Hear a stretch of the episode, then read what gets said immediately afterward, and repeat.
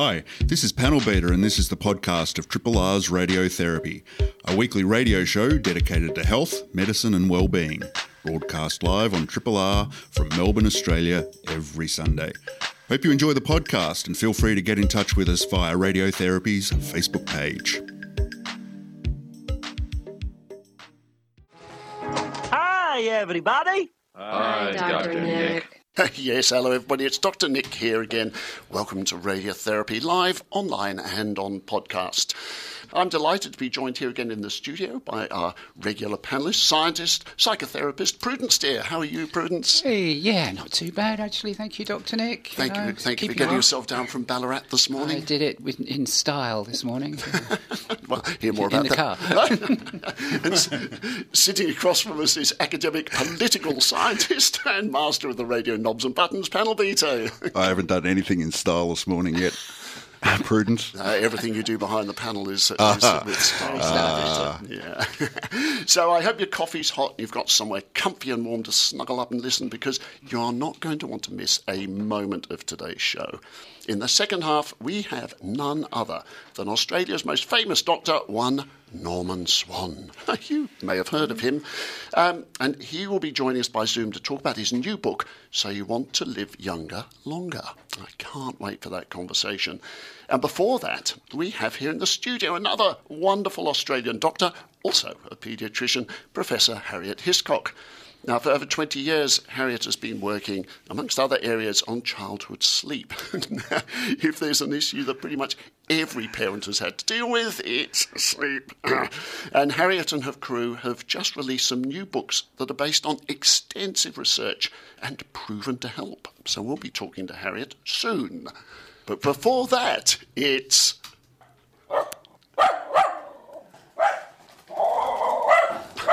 That sounds like a Doberman to me. panel beater. What have we got today? It sounds like a disgruntled terrier to me. No, no, we had Cocker Spaniel. Cocker Spaniel. Spaniel, There we go. lovely. Yes, beautiful dogs, escape artists, I think. Well, this is the Dog Park shout out here at Triple R. We love all animals from aardvarks to axolotls, but You don't see many of those in the park. so, dogs it is. Uh, today it's the turn of twins, Eloise and Beatrix. And their two beautiful black labs, Gertie and Gilbert. Uh, they were down at the beach playing with my dogs, and, well, the twins weren't alone, which is probably just as well because there are only six. but their grandparents are there to make sure that all was well.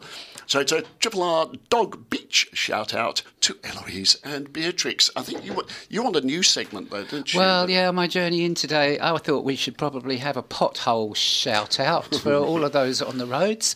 I hit a really big one just outside Bacchus Marsh on the uh, on the freeway, and yet another one on Bell Street. So I want to know more about them. Okay, whichever Just get the councillors councils for. Bell Street and Bacchus Marsh are listening, it looks at the B pothole shout out today, get those fixed.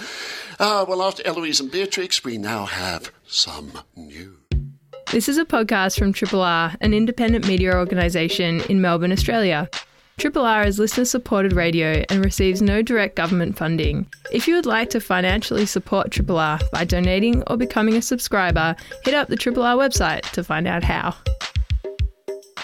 Um, my attention was caught by uh, news uh, a couple of weeks ago now, but um, forecasting that in the new government's um, budget that they're going to hand down in October, that they will, for the first time in Australian budgetary history, include a chapter on well-being. Oh, yes. And um, uh, th- you know, the idea of well-being being a, a, a- a measurement um, for a country is not new in many sense. There's uh, people will have heard, and we've spoken about th- spoken about it um, many times on this uh, show about the World Happiness Index. Yes. Um, uh, Bhutan kicked it off, and, and it's it's got its contentions. The UK's done it um, more, most recently, and perhaps most relevantly uh, in Australian context. New Zealand did one um, um, in 2019. They And when you say did one, you mean a happiness index of yeah, some kind? so New Zealand um, got uh, they put five measures in their budget. They were um, child poverty, um, uh, well-being for um, Maori and Indigenous peoples, um, transition to low emissions, support for physical and mental health, and lifting productivity and wages through innovation. Um, and so those five measures were um, linked to this concept of well-being. And um, Jim Chalmers, Dr. Jim Chalmers, one of 11 PhDs in our current uh, parliament. so proper way. doctors. Proper doctors. Um, well, this guy's a political scientist, so probably not. Um, um, the uh, so, but one of 11, that's pretty cool, out of 175. Uh, he's uh, going to hand down a budget in October. Um, and he's going to include this chapter on well-being. He hasn't said what those measures will be just yet. He's just forecasting that it's going to be the case and I reckon, you know, um, I reckon we go with this, uh, go open minded into this. Um, it's certainly picking up on um, Robert F. Kennedy's famous speech just before he took a bullet um, that uh, GDP measures everything except what's worth living for. and, um, yes. and uh, you know, and if, and if he runs with that line of thinking, it, there could be some value out of it. And certainly, um, conceptually, it's the, the idea that. the economy serves people rather than people serve the economy. So this is not an area which I have any expertise or um, background in at all. So let me ask you a rookie question. I'm assuming that there's no uh, definitive scale of well-being that applies worldwide because different countries would have different aspects of well-being that apply to particular communities. Is that correct? Well, yeah. I mean, yeah. So um, definition, definitions are always contentious, right? So, um, but we might mm, might even put it to Dr. Swan later. You know, is longevity a measure of, of well being in an, in a society? But what do we actually anticipate from this budget? In that case, is obviously budget equals talking about money. If we're including well being for the first time, are we anticipating millions or billions of dollars being thrown at um, projects that previously haven't been? Yeah, right. So th- that's going to be the interesting interesting thing. Is it going to be rhetoric? you know, that we do want people to, um, when they're asked, you know, to, on, on a scale, uh, what do you call that pain scale, Dr. Nick? It's the ouch scale. The ouch scale. Um, you know, on a scale of one to five, how happy are you? Um, five, you're delusionally uh, blissful. Zero, you're in mis- total misery. Um, we want people to be answering somewhere closer to five, and those surveys are done all the time. Um, and so that might be one measure. Now, how do we achieve more people saying that they are happy with their lives, um, that's up for grabs. Uh, one of the major obstacles is going to be this concept of cost of living as opposed to the concept of cost of lifestyle. Mm. And we've seen election campaigns that um, often this cost of living gets um, morphed into cost of lifestyle. So instead of thinking thing, costs are going up because my electricity is going up, but you're in a McMansion with five different heaters on during winter. Um, that's is that a cost of living? Or is that a cost of lifestyle increase? Um, and so, what measures the government might take, whether they're policy nudges or not, um, will be interesting to see. I suspect from reading Norman's book that one of the things that uh, he would be likely to say is that if we threw massive amounts of money at early childhood, early childhood development, early childhood education, and Professor Harriet Hiscock sitting next to me has just yeah. raised her thumbs, which is an effective gesture on radio, but yeah, uh, but uh, but that's something I'll ask Harriet about when we get her on air because mm. um, I think this is undoubtedly an area, every bit of research that I read says that dollars invested in early childhood development and education repay 10, 20 fold later in life. And mm. I hmm. suspect with well being, uh, that would be certainly true. Yes, yes. It's just all too rare that logic informs budget decisions. well, it's the timescale, I guess, is one of the problems, isn't it? You invest yeah. in early childhood development, you're not going to be around uh, to reap the benefits of it 25 years later when people say, oh my goodness, that was That's a good policy yeah, you well, brought in, you retired person, you. well, we, we, we, we, some of us in the room, probably all of us maybe, I don't want to presume anything, but we'll remember Bob Hawke in his campaign 1980 um, saying no child will live in poverty by the end of the century. And um, yeah, he's since, um, well, he's since declared that he got his um, vocab wrong. No, no child needs to live in poverty. what he intended to say. He did a bit of a Neil Armstrong and got got a bit tongue tied. Um, but uh, you know, so 1980, we're talking 40 years ago, 42 years ago, where he said no child. Uh, will live in poverty by 20, 2000. Prudence, I guess, as a psychotherapist, you'd have a view on what should be in a well-being budget. More money for psychotherapy, well, yeah, perhaps? Well, absolutely. You know, mental health care support. I mean, actually, just thinking. I mean, I was just thinking there. Where you were saying about, you know, uh, uh, childhood development, and I mean, yes, I think we in many ways can agree with that. But also, it's is that postponing addressing some of these issues. It's like it's putting all the pressure on the next generation to be like happier, um, yes. as if that's sort of not our responsibility to address here and now problems. yeah. Well. Um, well, it, it's interesting. What I'll be paying attention to is whether they actually use happiness as an index, yeah, right? So, well being and happiness, there was a temptation to think they're the same thing, but I reckon happiness is perhaps not as useful as maybe some other measures. Well, thank you for that, panel B. So that's a fascinating question, and perhaps I'll come back to that later in the year when the budget's been handed down, and we'll see what measures were brought up. um, fairly shortly, we'll be coming out with our first guest in studio, Professor Harriet Hiscock, and she'll be talking to us about her new work and publications on books on sleep and children, which will be just amazing. She'll be coming up in just a minute. You're listening to a Triple R podcast. Discover more podcasts from Triple R exploring science, technology, food, books, social issues, politics, and more. To listen, hit up the Triple R website or your favourite podcast platform delighted to welcome to the studio Professor Harriet Hiscock. Good morning. Good morning, Dr. Nick. Thank you so much for coming in. Now, I could spend most of the rest of the show introducing you because your CV is extraordinary. You work for the Matil- ah, Murdoch Children's Research Institute. That must, how do you say that? Or do you have to say the whole thing all the time? Oh, no, we say MCRI after MCRI, a while. Yeah. Yep. So the MCRI, um, you've worked in all sorts of areas, mental health, sleep and uh, children's sleep for over 20 years. You've just published some new books about that, which we'll come on to in a moment. But I just want to dive back to the, what we were just talking about, about well-being and the budget, because I guess this might be an area you have views about. Oh, look, I think it's an absolutely fabulous move if, um, as Dr. Panel Beater says, we can get this into actual action rather than rhetoric. And I think, particularly through the pandemic, I saw a lot of children with rising anxiety because they had no connectedness anymore. They'd lost their connection to school, to friends. And I think part of our well-being is connectedness um, to community and family. And there were some silver linings for some communities where they did come out in the pandemic and actually get to meet each other and talk to each other face to face. And you know, how do we foster that sense of well-being as opposed to money as a sense of well-being? Because we know that money doesn't buy happiness. So, if you are the one person sitting by Jim Chalmers' left side uh, and advising Ooh. him and saying, "Jim, I want a lot of money put into." Uh, reshaping the way we fund healthcare so it can become truly integrated with social care as that Medicare is no longer fit for purpose.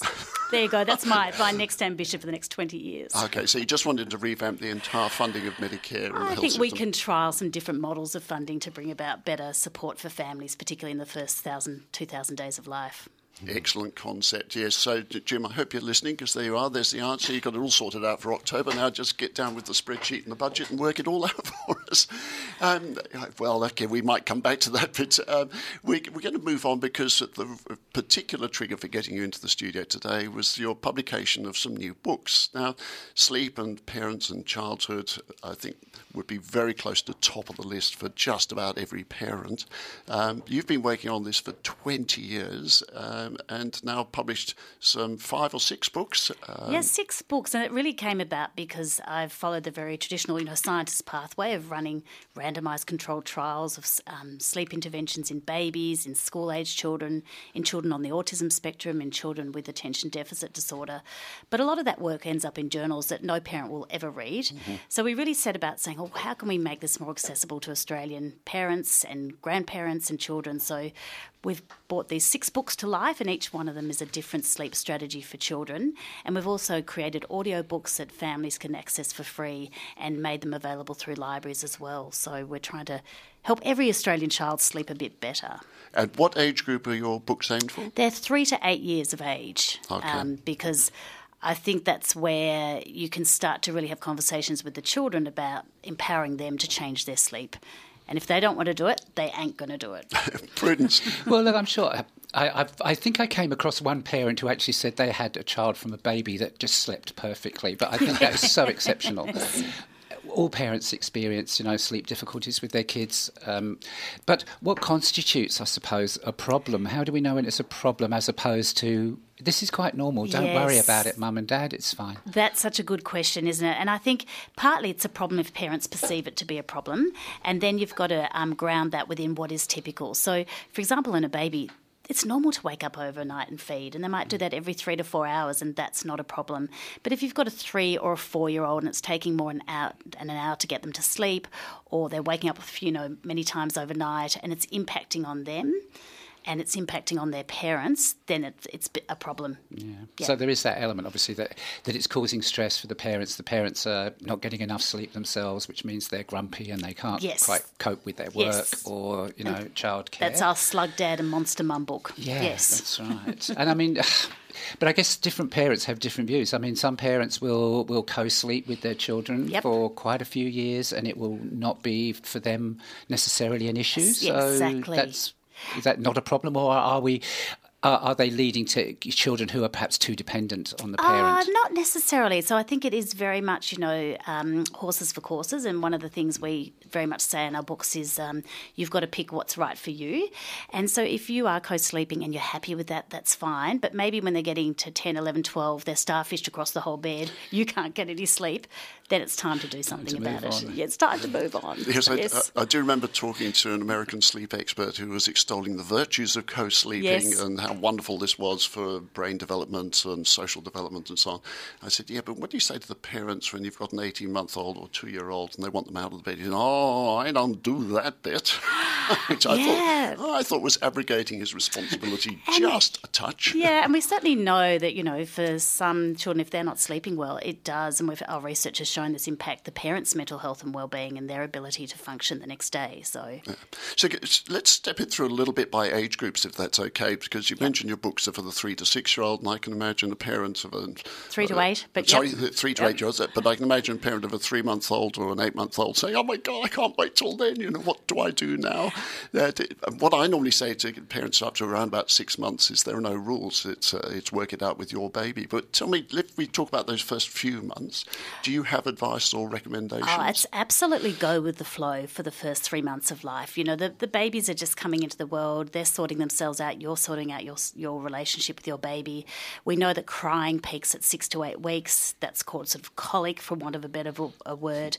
Um, and then that gets better, and that, that's whether you're in Melbourne, Africa, London, we see that peak. So it's really just going with the flow, responding to the baby's needs. And then after six months of age, if sleep is an issue for you and it's impacting you and your ability to function as a parent, that's when you can start to think about strategies. And we do have our podcasts on the website as well, and that covers babies through to teenagers, so people can listen to the podcasts. Okay, so if we're saying the first six months go with the flow, no absolute rules, uh, kind of whatever feels right. This yep. is where I'm saying, listen to your baby. Babies are great at telling you what yeah, to do. Yeah, they are. yes. But you're saying uh, after about six months there are things we can do. This brings us into the contentious area of controlled crying.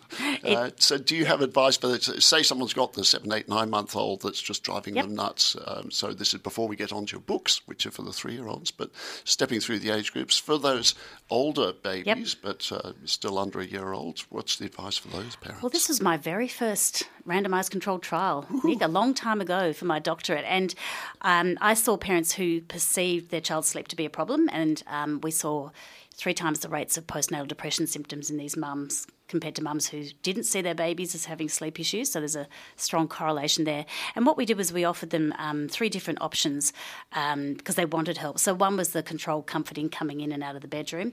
The other one was the camping out technique, which is a bit more gradual and gentle. You put a camp bed next to your baby or your child's bed. You might pat them off for the first few nights. Then you might sit there and talk to them or sing, and then you slowly move yourself out of the bedroom over seven to ten nights. And the third option was something called parental presence, where you stay in the baby's bedroom for seven to ten nights straight and you use your voice to calm them. And parents chose what technique they thought suited them and their baby. And what we saw was um, at follow up, you know, two and four months later, was improved sleep in the babies, reduced postnatal depression symptom in the mums, and at two years on, we still saw that as well. So, if people want advice in more detail, is that available on the website? Yes, yep. So, if you go to sleepwithkip.com, that's our website.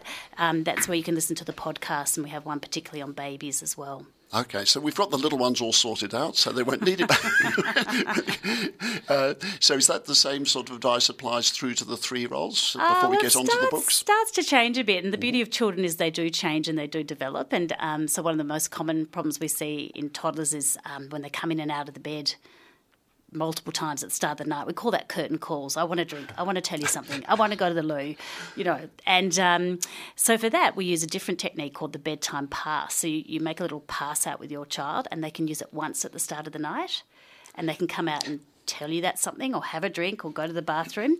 Then they give you the pass back, and then they stay in their room for the rest of the night, and you reward them in the morning. Yes, being uh, able to do and there's one of the books is devoted to that, It isn't it? is, The old bedtime is. pass punch. I absolutely love that concept. Yep. It was new to me.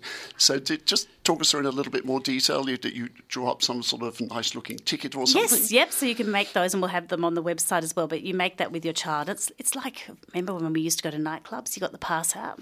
It's exactly like No, that. I was too busy at home revising my you? medicine. Yes. sure. Yeah.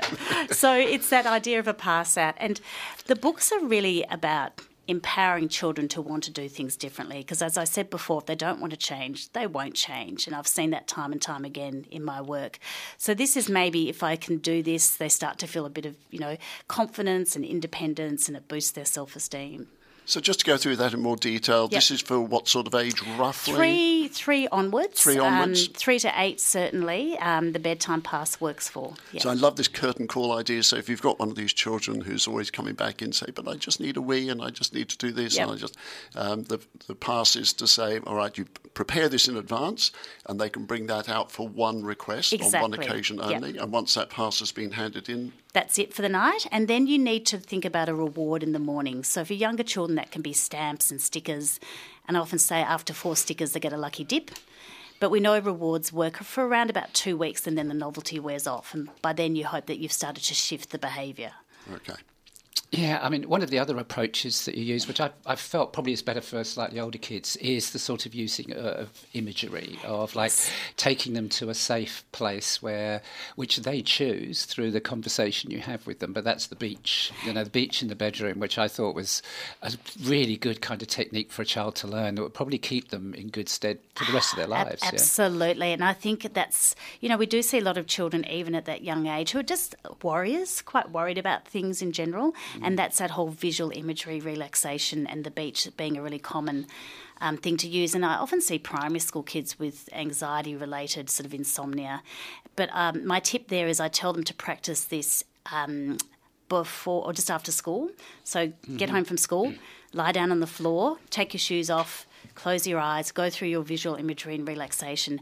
Because if they do it just before bed and it doesn't work, then they get stressed that they can't get to sleep. But I find if I give them permission to do it after school, they start to naturally transfer it to just before sleep time anyway, and they do it without the stress of it having to work. But I think we can do it as adults too.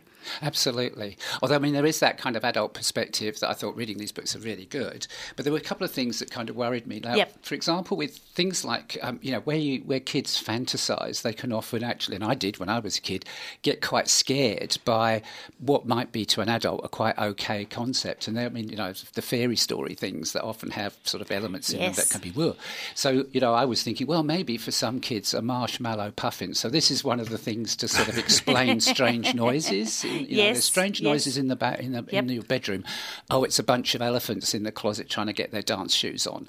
Now that seems quite funny to many of us, but some children maybe they would actually get a bit scared by that. Yeah, and I think that's where you've got to use your judgment as a parent and read the books that you think are right for your child and read them with your child And see their reaction, and see their reaction and help them interpret it. And say this is all a bit silly isn't it? And noises are normal but it's okay you're safe we're here we're here in the house it's all right. Mm. yeah yeah So there's a, a, question come through on the text line, which is, a, I suspect, a very common one from parents. Said, "What if your child's used up their pass, but you they're, they're scared in their bedroom and they've used their pass and they can't come out because uh, you know they've done it once, but they're still scared? I mean, I yeah. imagine this would be a quite a common question from parents. So I think if they're scared, and you really think they're scared, as opposed to using "I'm scared" as an excuse to come out, because they're two different things. If they're really scared, I would be doing more the visual imagery relaxation approach.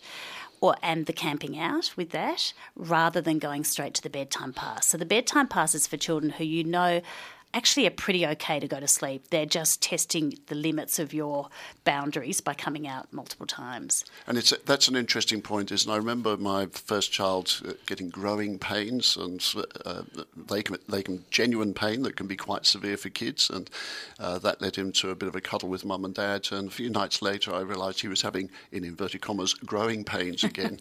but it was very obvious as a parent what the difference was between the previous pain, which was real, and this, which was I'd like cuddle with mum and dad. Yeah.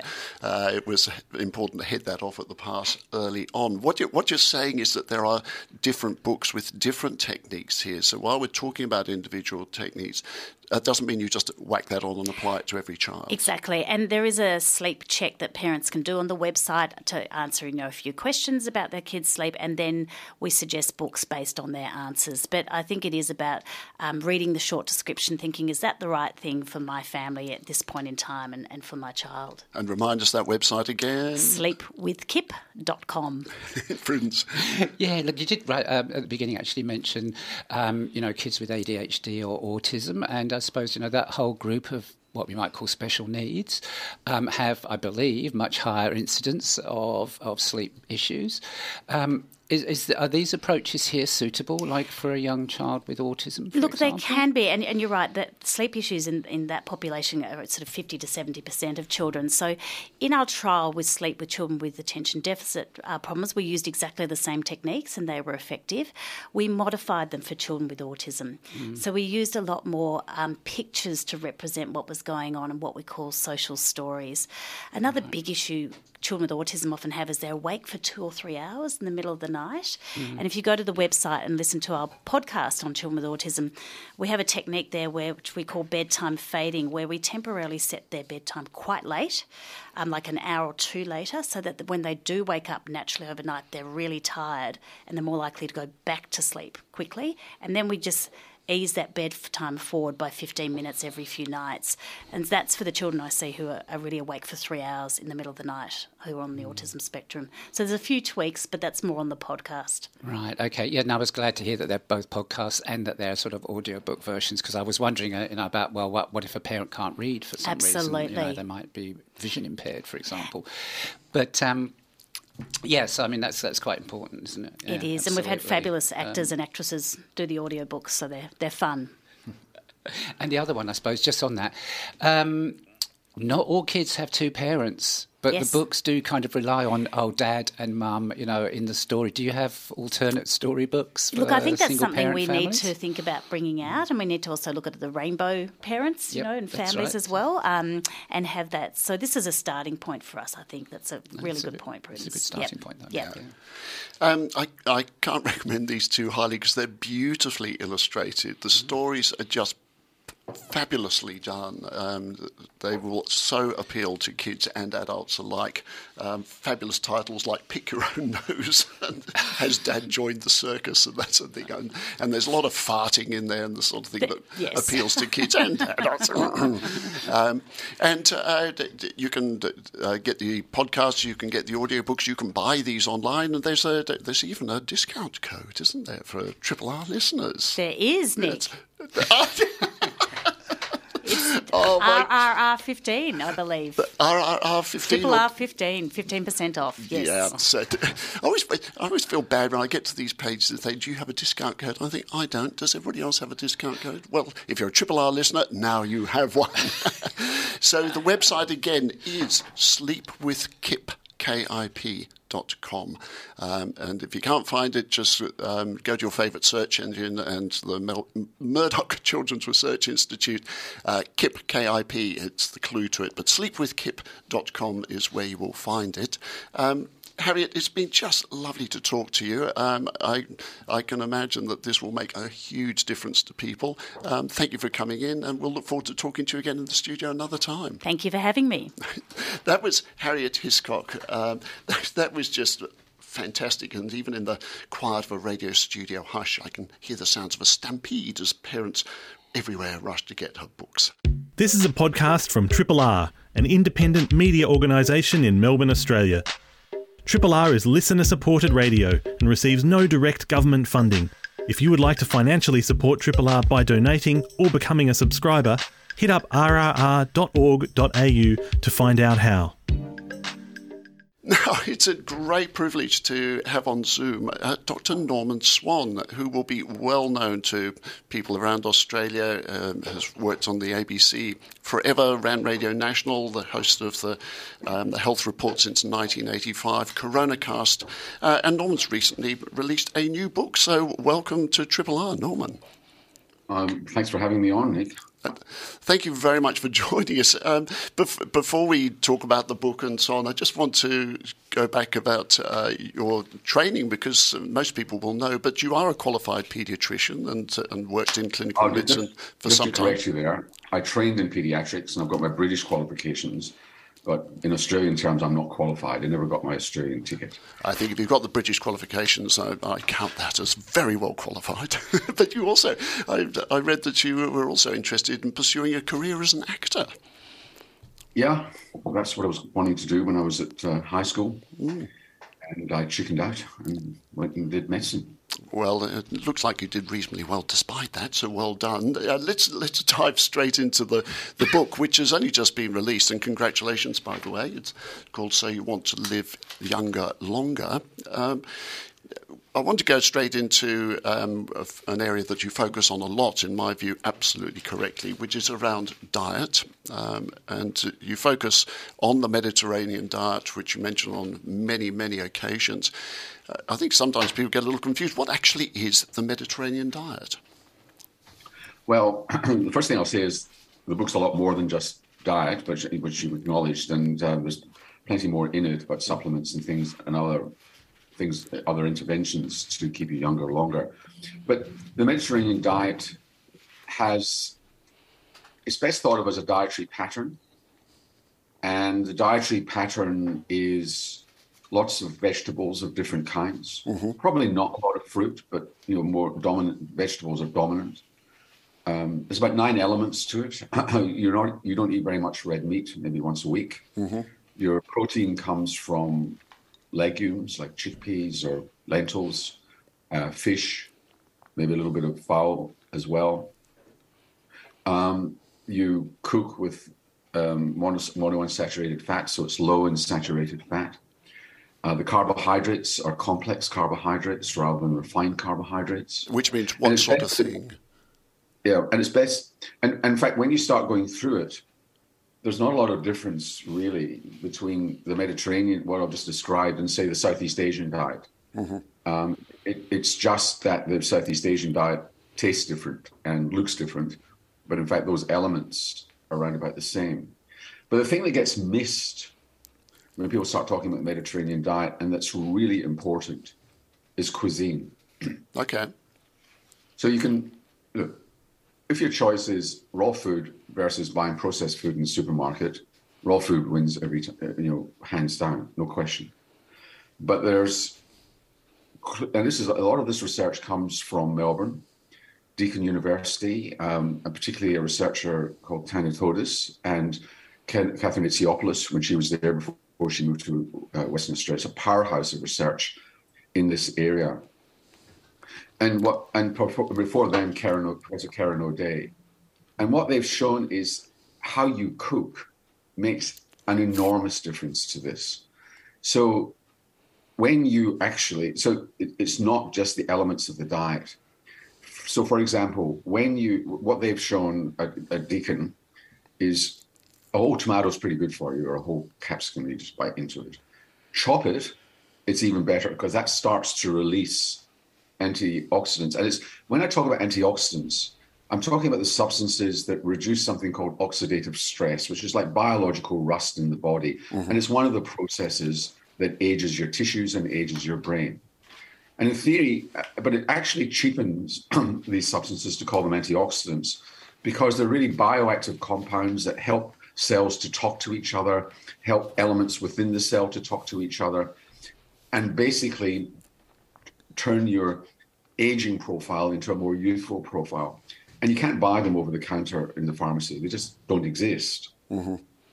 And the so when uh, uh you chop a tomato, you get more of these released. When you sprinkle um, extra virgin olive oil on a chopped tomato, it's even better. But when you heat that, say, under a grill gently, whether it's capsicum or tomato, that releases incredibly potent mix of bioactive compounds.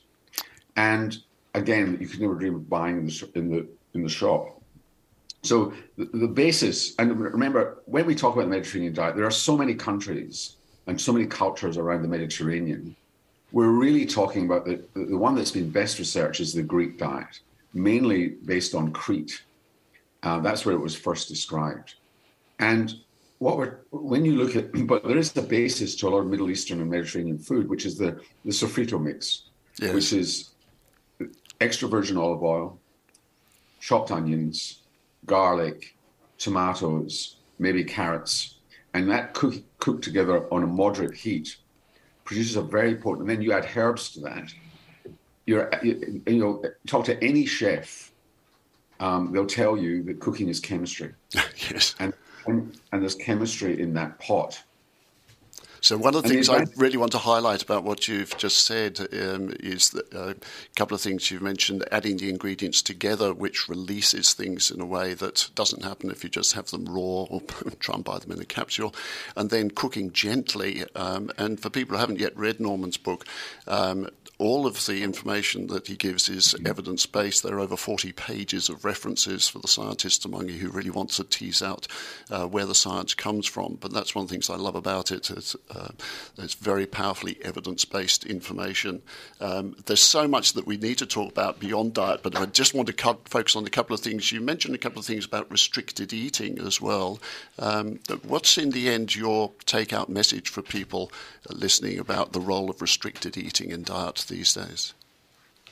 So there's two common things that people do. One is called time restricted eating, which is where you know it, crudely you skip breakfast, but you confine your eating to after midday, towards late in the day, and it's it's been used mostly as a way of calorie restriction, um, as is the five two, you know, Michael Mosley thing, where you mm. two days at 500 calories and the rest there. Now, there's not a lot of evidence that if your aim is to lose weight, that these techniques are any better than just portion control and just getting on a sensible diet. I mean, if you eat the Mediterranean diet and you stick to that, you actually won't put on a lot of weight because there's so much in the way of complex carbohydrates in there. So that's the one thing. So when you look at all these sub, let me just back up a little bit. When you if we're talking about living younger longer, um, the one thing that's known to work in the laboratory, in animals, in most species, and there's evidence in humans, is what's called dietary restriction. So that's, and it's really calorie restriction. And it's about creating a calorie gap in your life. And it's not known in humans how big that calorie gap needs to be, but a bit of a calorie gap. And both those things, in theory, should do create a calorie gap there are a couple of problems, and I think I'm not blaming Michael Mosley here. I think just people misunderstand. They take it too simplistically. The five, for example, the five-two diet. Well, you, let, let, me go back. You, you asked about time-restricted diet. Yeah, it probably helps you to lose weight. Uh, probably no more effective than anything else. The one problem with time-restricted eating is it may shift your body clock a bit, and in some people that might be a good thing, and in some people it might not be a good thing. And I talk about the role of body clocks being really important in staying younger longer. With the 5 2 diet, the problem here is, and this is the work of Professor Luigi Fontana at Sydney University, on whose work, by the way, Michael Mosley based his early books. What Luigi has found is that when you're on the, there's two things, three things with the 5 2 diet. One is the five days are not a get out of jail. They are, you've actually got a, re, a really high quality diet on your five days. Otherwise, you could uh, end up malnourished to some extent. The other thing that happens on the 5 2 and other similar diets is that when you reduce your calories, your body adjusts. So your basal metabolic rate, in other words, the number of calories you burn just sitting around like you and I talking like this, goes down. Yes. So you re- so you reduce the calorie gap by being on that diet, and so just by being on that diet, in a in a in a in a period of time, you will lose that calorie gap benefit. So what you've got to do, and again, this is Luigi's work, is you've got to put moderately intense exercise on top. So the exercise forces the calorie gap. and that starts to work. Now, what these, so what's many of the anti-aging supplements that are around at the moment, NAD booster, resveratrol, um, maybe even metformin, the anti-diabetic drug, which many people will have read about, um, all uh, rapamycin and rapamycin analogs, which I talk about in the book, fascinating story, all of them are trying to mimic dietary restriction without having to cut back on your eating. That's what they're all trying to do. They're trying to mimic the biochemical effects. And the really interesting thing about these, and I'm not talking about vitamin supplements, which are mostly useless unless you're on a vegan diet and you're taking a bit of vitamin B12. No, what I'm talking about here are, are the anti-aging supplements like NAD boosters and so on in theory, they should work. So it's not a fraud. Um, in theory, they should work because in animals, when you give them to mice, for example, the mice live 20 or 30% longer in good health. I mean, that's what we're talking about. Having a younger body and living in good health to later years, which, by the way, we're already doing. Now, so in theory, they should work. But when you try them in humans, so far, they don't. Yes. Clinical trials haven't been well done and so on. And what this is, um, what, what's going on here is that we are much more complicated than a mouse. And I talk a lot about something called homeostasis in the body. So everything that your body does, there's something to, there's a yin and yang. Your blood pressure goes up, there's something to bring it down. Um, you, you, you have sudden acute stress um, and your adrenaline goes up, there's a parasympathetic nervous system to bring it back. Hormones go up, bring it back. Immune system and so on. There's, everything's in balance. And often we look at the things that are bringing you back as negative, but in fact they're not. They're just about balance. And I, I like the, I, I like to talk about the analogy of the Tower of Pisa. So imagine the Tower of Pisa when it's just built.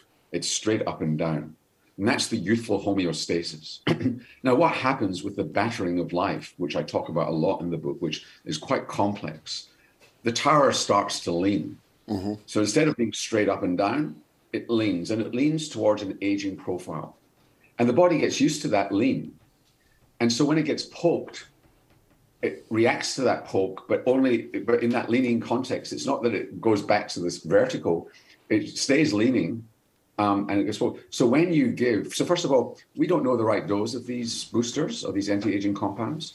There's evidence that low doses work differently from high doses, and high doses may not work that well.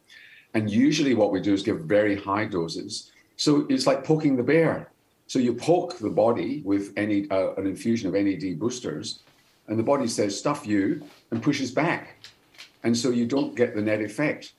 And what may evolve over time, there's no, there's no evidence for this yet, is multiple, you know, using multiple anti-aging factors in incredibly low doses, maybe only once a fortnight, so that the body doesn't get used to it and you slowly poke it back.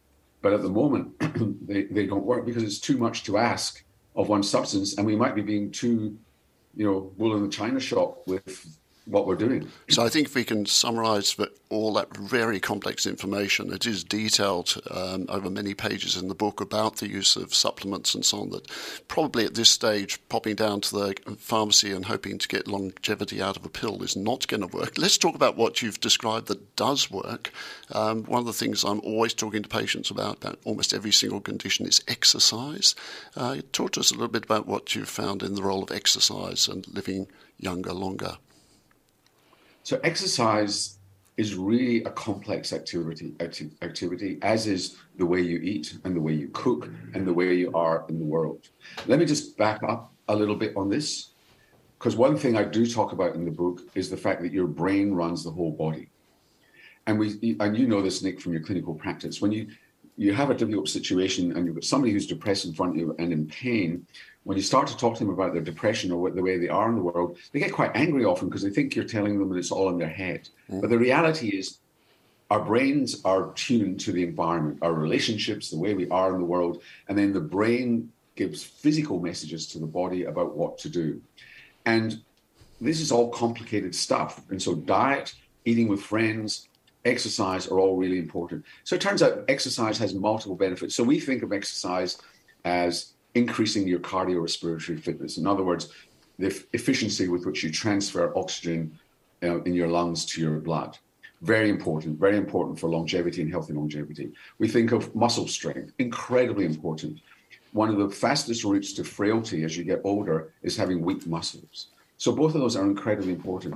But the other thing that moderate to intense exercise does is that it helps your body to throw out the garbage.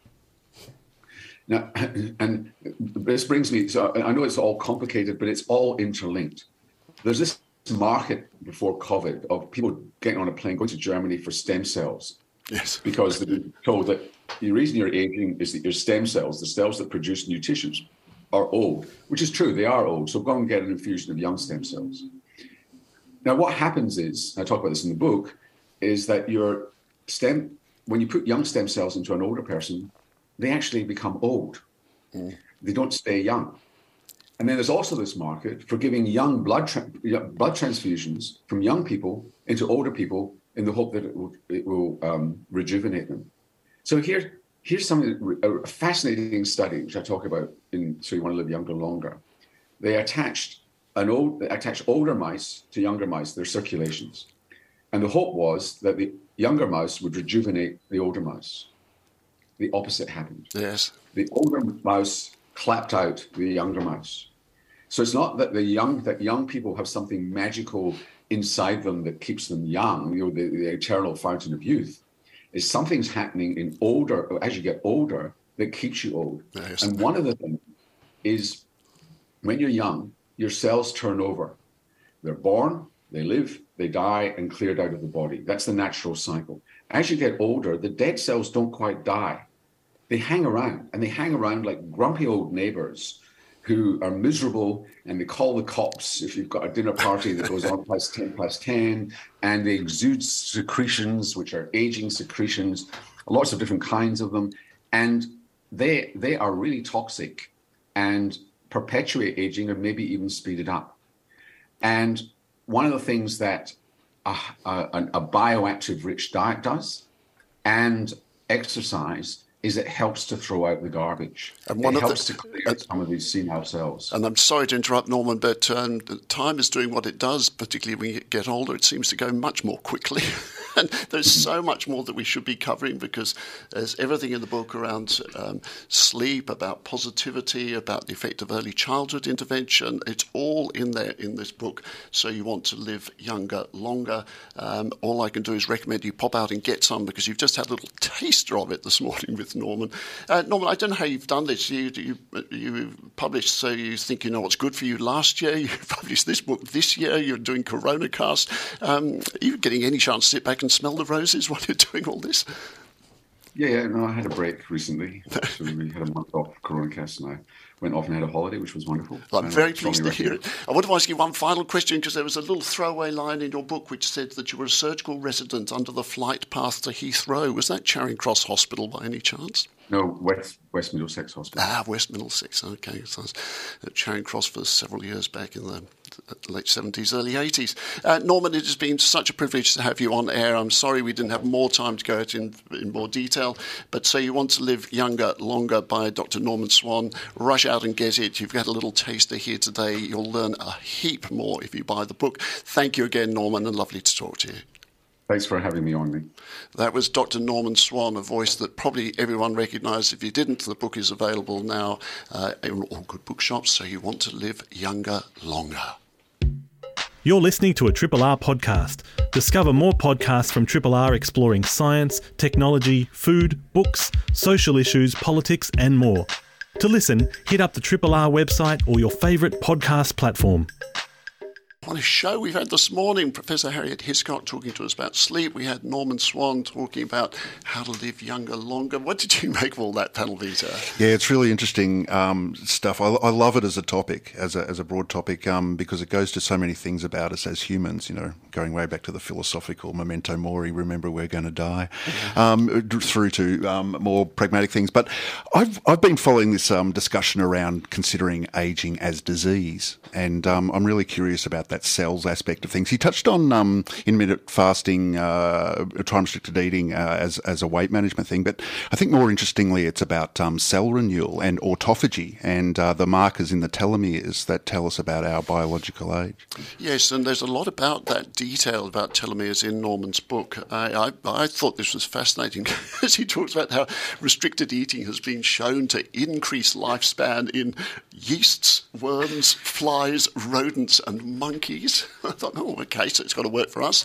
But sadly, the jury is still a bit out for mm. human beings.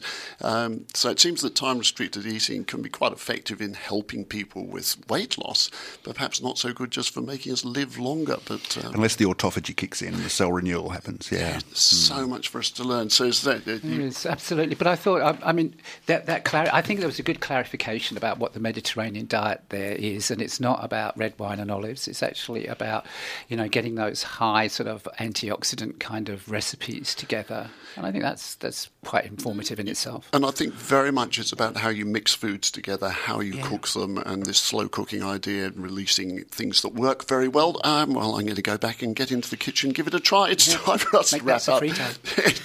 uh, time to say thank you for our wonderful guests, Professor Harriet Hiscock, Dr. Norman Swan, and to the multi-talented Dr. Nick Dean Prudence Dear and Panel Beater.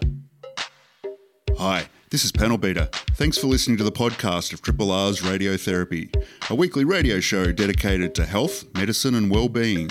Broadcast live on Triple R from Melbourne, Australia, every Sunday. Hope you enjoyed the podcast. Feel free to get in touch with us via Radiotherapy's Facebook page.